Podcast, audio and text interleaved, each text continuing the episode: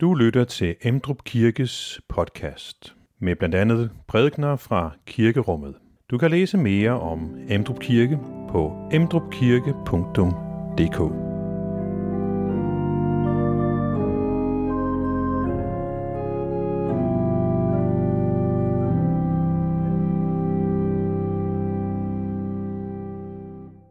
I dag har vi øh, sidste søndag efter Helle Tre Konger. Inden Jesu død på korset, var korset på ingen måde forbundet med noget med herlighed, må vi jo indrømme. Det var et torturinstrument, og det var mere hån og fornedrelse end herlighed og ophøjelse. Og derfor er det meget forståeligt, at dem, der lever og er sammen med Jesus før hans død på korset og opstandelse, ikke helt kan forstå, når han taler om, at han skal ophøjes og herliggøres, og med det peger på korset. Så det er klart, at de er forvirret over, hvad er det for en ophøjelse og herliggørelse, han taler om. Men for os, der lever efter død og opstandelse, er det nemt at forstå, at vejen til herliggørelse går igennem korset for Jesus. Og det er den samme vej, der også fører til frelse for os. Det er jo det, vi skal være sammen om i dag.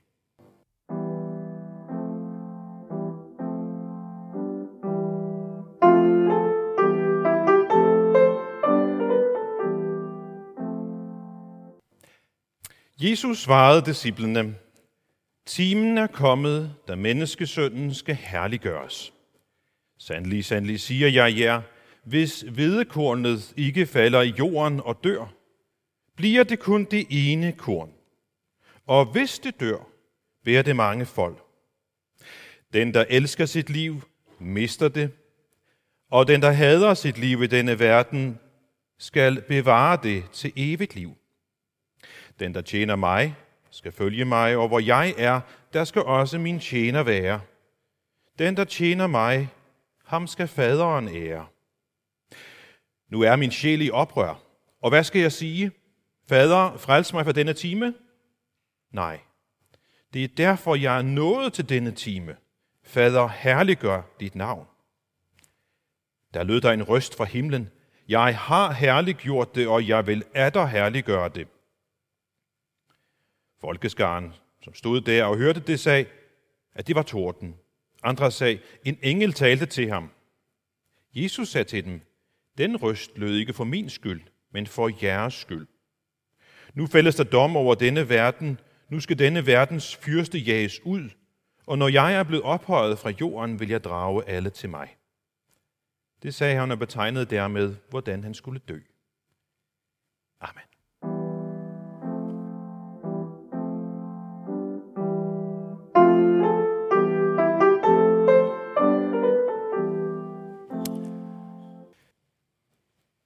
Jesus er nået til sin øh, sidste påske i Jerusalem, og øh, han kan se sit kors og død i øh, horisonten, som dette billede også antyder. Nogle grækere er kommet til Jesu disciple Philip og øh, siger til ham, at de gerne ville se Jesus. Disse Grækere kender sandsynligvis jødedommen. De er nok det, som man vil kalde proselytter. De har et mere eller mindre tæt og personligt forhold til jødedommen. Måske er de fra Galilea, hvor der på det tidspunkt bor en del fra Grækenland. De må i hvert fald have hørt rygter om Jesus og hans gerninger, og nu vil de gerne møde Jesus selv. Philip går derfor sammen med Andreas til Jesus og siger det til ham. Jeg tror, at vi kan være enige om, at disse grækere gerne vil høre noget andet og, og, og se noget andet end et menneske, der er på vej til at dø. på et kors. De forestiller sig nok, at de vil måske møde en, en mirakelmager. Måske tænker de, at Jesus øh, må være en, der kan skabe et jordisk rige med fred og glæde og gode vilkår for alle mennesker. Det er jo det, som øh, de fleste jøder venter af deres messias. Og når nu denne Jesus er kommet og har gjort sine gerninger i Israel, så må ikke er, han er den, de venter på. Så jeg forestiller mig, at det er det, som disse grækere har forventninger om at høre og møde. Men grækernes ønske om at møde Jesus bliver for ham anledning til at tale om den vej, han skal gå for at vinde sejr over denne verdens fyrste og føre os frelste ind i Guds rige. Men det Jesus siger, det er med Paulus' ord dårskab for grækere og forarvelse for jøder. Men så Paulus også præcis udtrykker det, så er netop det, som for nogen er dårskab og forarvelse, netop det er Guds kraft til frelse for dem, der tror. Og det samme gør sig gældende for Jesu ord om, at nu fælles der dom over denne verden. Nu skal denne verdens fyrste jages ud. At der skal fælles dom er også i dag dårskab og forarvelse for mange mennesker. Men vi kommer ikke udenom, at det er Bibelens budskab. Allerede på en af de første sider får vi det at vide, at en dag skal slangens hoved knuses. Og nu, da han er kommet, som skal knuse slangens hoved, der faldes der dom over denne verden. Der faldes dom over denne verden, men for dem, der er i denne verden, som tror og ser hen til Jesu kors, er den dom til frihed, til sejr over djævelens magt og herredømme. Det er dårskab for mange, men Guds kraft til frelse for dem, som tror. De her førnævnte grækere kommer med sine store forventninger til Jesus. Men det, som Jesus siger, det tror jeg får dem til at spekulere. Jeg forestiller mig, at nogle af dem tænker, hm, det er dårskab. Måske er der andre, for hvem det begynder at dæmre lidt, når de kan høre noget fra himlen, som kunne lyde som torden, men som også kunne lyde som en stemme. Måske er der nogen af dem, som en lille uge senere forstår, hvad det egentlig er, Jesus siger til dem. Og måske er der også nogen af disse grækere, som på et senere tidspunkt kommer til personlig tro på Jesus, og selv er med til at bringe evangeliet videre, og selv kommer til at møde den dobbelte reaktion, som altid sker i mødet med Guds ord, at nogen ryster på hovedet og siger, dårskab, mens andre tager imod i tro til frelse.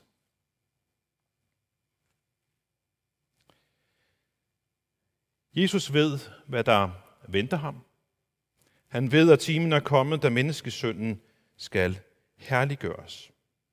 Og han ved, at vejen til herliggørelse for ham går en vej. Gennem døden på korset. Men Jesus ved også, at korset ikke blot er vejen til herliggørelse for ham, men også til frelse for os mennesker. Og det er jo det, som Jesus vil øh, fortælle med billedet af hvedekornet, som vi har hængende her midt foran os. Jeg ved ikke, om I lader mærke til det, da jeg havde massehalen på, men nu får I anledning til at se det i hvert fald. Fordi den netop er lavet med udgangspunkt i dette billede af hvedekornet, som falder i jorden og dør, og så bliver megen frugt. Så hver gang jeg, eller vi præster har den på, er det en, en slags visuel forkyndelse om netop denne sandhed, som Jesus siger, at når han frivilligt skal give sit liv på korset og blive ophøjet og herliggjort, så vil han drage os til sig. Man kan sige, at hans udbredte arme på, på korset er en slags indbydelse til at komme til ham. Med de samme arme, som han frivilligt strækker ud på korset, med dem drager han også i dag os mennesker til sig. Så når vi ser ham med de udbredte arme på korset, så skal vi tænke, at det betyder, at vi skal komme til ham og få det evige liv hos ham. Det er hans kærlige invitation, der lyder, kom til mig. Og det kan vi forstå nu, langt efter Jesu døde opstandelse. Men vi kan samtidig også godt forstå, at det jo lyder som dårskab og kryptisk tale for de her grækere den her dag, som jo møder Jesus før hans død og opstandelse.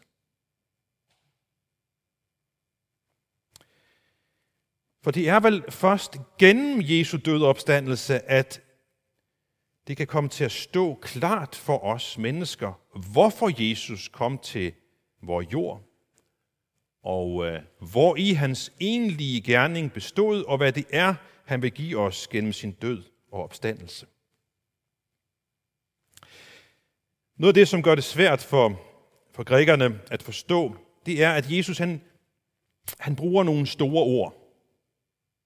Herlighed og ophøjelse. Men han vender dem på hovedet.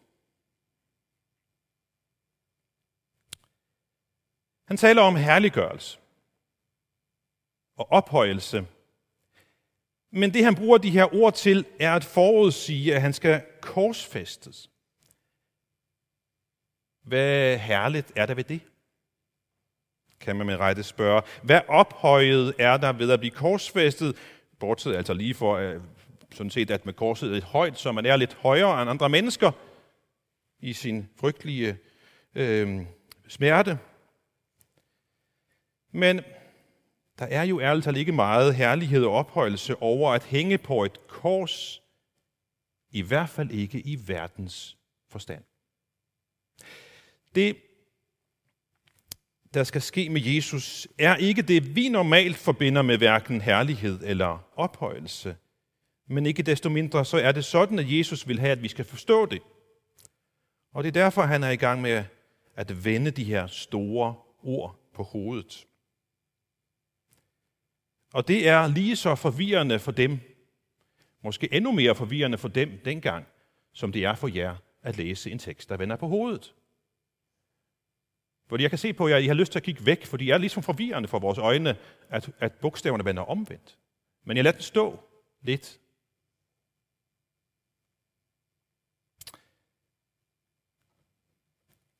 Korset er jo modsætningernes ultimative holdeplads. På korset der møder vi ophøjelse og fornedrelse. Vi møder herliggørelse og ydmygelse, fortvivlelse og håb, død og liv. Alt på korset. Og med Jesu ord om ophøjelse og herlighed bliver det tydeligt. Men det kolliderer. Det er ligesom, det kolliderer med vores almindelige opfattelse af herlighed og ophøjelse. I øjeblikket kører der en international sportsbegivenhed over i Kina, mindre OL, og øh, ikke så interesseret personligt, men der er visse i husstanden, som øh, er meget interesseret, og jeg ved også, at der er andre her til stede, som er yderst interesseret i den begivenhed. Og der er noget herliggørelse og ophøjelse i form af at vinde en konkurrence. Jeg kommer til at stå på den øverste skammel. Det gør vi jo til sportsbegivenheder, når man har vundet et løb og en kamp eller noget lignende, og vi ophøjer og herliggør dem. lidt, lidt som om de er en, en slags guder, og måske er det, fordi vi i virkeligheden alle sammen gerne vil være lidt guddommelige, lidt uovervindelige. Og det med at vi vil være lidt guddommelige, det er der i en vis forstand ikke noget galt i. Fordi vi er jo skabt i Guds billede. Med herlighed og ære har han kronet os, siger salmisten.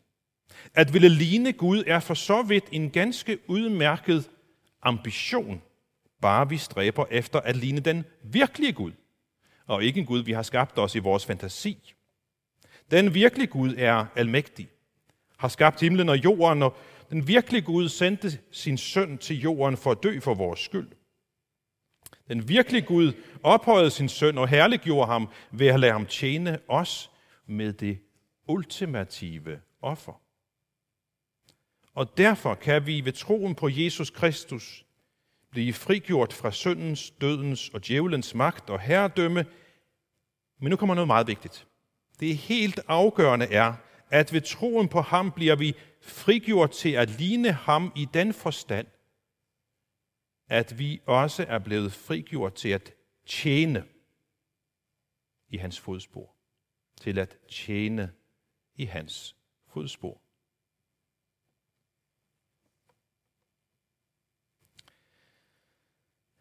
En kristen må gerne være glad og taknemmelig for sit liv. Men en kristen skal ikke elske sit liv, siger Jesus til os i dag. Og det vil i denne sammenhæng sige, at en kristen ikke kun skal leve for sig selv, for sin egen fornøjelses- og behageligheds skyld. Jesus han taler i dag om at have sit liv i denne verden for at kunne bevare det evige liv og komme derhen, hvor han er. Og noget af det at have sit liv i denne verden betyder at have alt det i verden, der vil lokke og friste os til at kredse om os selv og dyrke os selv i stedet for ham. Alt det vil Jesus drage os bort fra, når han er blevet ophøjet fra jorden og sender os Helligånden, der skaber det nye liv i os. Vi mennesker er skabt i Guds billede. Og det betyder blandt andet, at alle mennesker inderst inde har i sig en, en, en dyb længsel efter sit ophav. Og hvad er vort ophav? At vi er skabt i Guds billede. Så alle mennesker har en dyb indre længsel efter Gud. Men hvis denne længsel ikke erkendes og anerkendes som netop længsel efter Gud, så retter vi den uudslukkelige længsel mod alt det, som denne verdens fyrste kan tilbyde os. Hvis den dybeste længsel ikke rettes mod Gud, så begynder der en evig, pinefuld jagt efter alt, hvad der for et øjeblik kan få denne længsels skrig til at tige stille.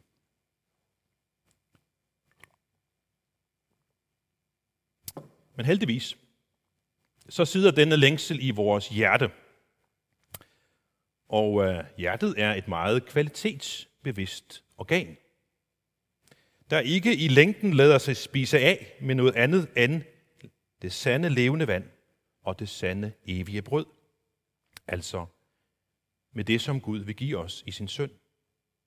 Så når Jesus siger, at vi skal have vores liv i denne verden, er det også en måde at sige, at vi ikke skal forvente evigt liv er alt det, vi ynder at omgive os med. Når vi forsøger at erstatte Gud med penge, ting og nydelser og underholdning og mad og slik og drikkevarer og arbejde eller andre mennesker, jamen så er det en slags tegn på, at vi forventer i bund og grund noget af dem og det, som de ikke kan give os og derfor ender vi med at føle os ulykkelige. Så kan vi få lede ved tingene, maden og nydelserne, og vi bliver vrede på vores arbejde og andre mennesker og skuffet over, at de alligevel ikke kan opfylde os til fulde. Men der er ikke noget i vejen med hverken penge, mad, slik eller drikkevarer, eller sport, eller nydelse, eller arbejde, eller med andre mennesker. Vi skal bare ikke forvente, at de vil give os den glæde, som kun Gud kan give os.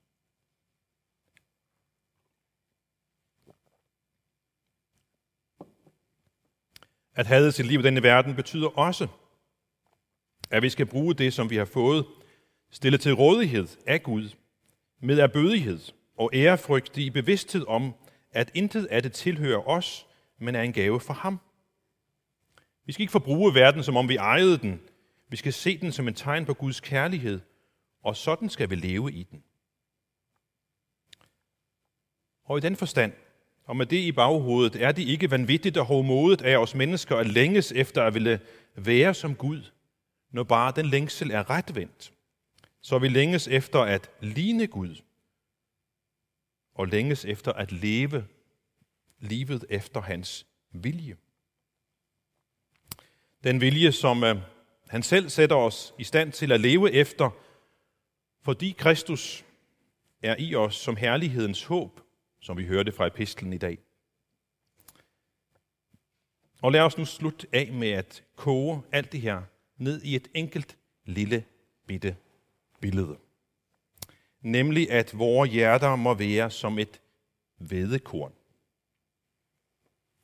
Vi vender tilbage til messehalen derovre. At vores hjerte som et vedekorn må, må, må vandes med dråber af dåbsvandet, må styrkes med små, stærke sip fra nadvorens vin og livgivende duk fra Guds ord. At vantroens, vantroens hårde skal må briste, så vi som vedekorn giver efter. Og det gamle i os forgår, for vi kan forvandles til nyt liv, født af Guds hellige ånd. Så forvandles vi til det, der er Guds gode vilje med os. Så lad os åbne vort hjerte for ham, og i bøn til ham sige, Gud, modtag og tag i dine hænder al min vilje, forstand, følelser og fremtid. Du har givet mig alt, jeg overgiver alt til dig. Brug mig efter din gode vilje og lad mig have nok i dig og din herlighed, og ikke stræbe efter den herlighed, som verdens fyrste frister mig med. For jeg ved, at den herlighed ikke var ved, men din herlighed var evigt. Amen. Og lad os nu rejse os og i fællesskab med apostlene tilønske hverandre, andre, hvor Herres Jesu Kristi nåde, Guds kærlighed og Helligåndens fællesskab være med os alle. Amen. Find flere podcast og læs mere på emdrupkirke.dk